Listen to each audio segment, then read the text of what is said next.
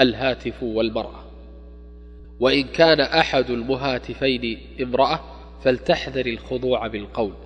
فإن الله سبحانه نهى نساء نبيه صلى الله عليه وسلم أمهات المؤمنين رضي الله عنهن اللاتي لا يطمع فيهن طامع وهن في عهد النبوة وحياة الصحابة رضي الله عنهم نهاهن عن أن يخضعن بالقول.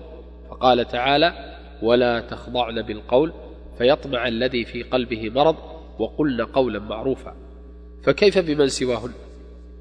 إن نهيهن عن الخضوع في القول من باب أولى.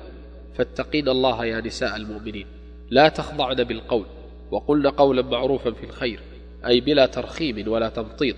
فلا تخاطب المرأة الأجانب كما تخاطب زوجها. ولتحذر المرأة الاسترسال في الكلام مع الرجال الأجانب عنها بل ومع محارمها بما تنكره الشريعة وتأباه النفوس. ويحدث في نفس السامع علاقة ولتحذر رفع الصوت عن المعتاد وتمطيط الكلام وتحسينه وتليينه وترخيمه وترقيقه وتنغيمه بالنبرة اللينة واللهجة الخاضعة.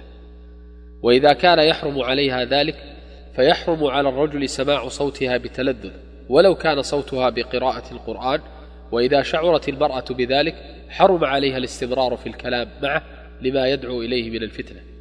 وهنا يتعين على الرجل الراعي لأهل بيته أن يرتب أموره على الستر والتصون وحفظ المحارم فلا تكون المرأة هي أول من يبادر إلى إجابة الهاتف مع وجود أحد من الرجال ولا تجيب في حال غيابهم في كل حال من الأحوال بل حسب ما يوجهها به ولي أمرها بما يراه حسب الأحوال والمقتضيات وعليها السمع والطاعة في المعروف ورعاية الأصلح وترك المشاقة.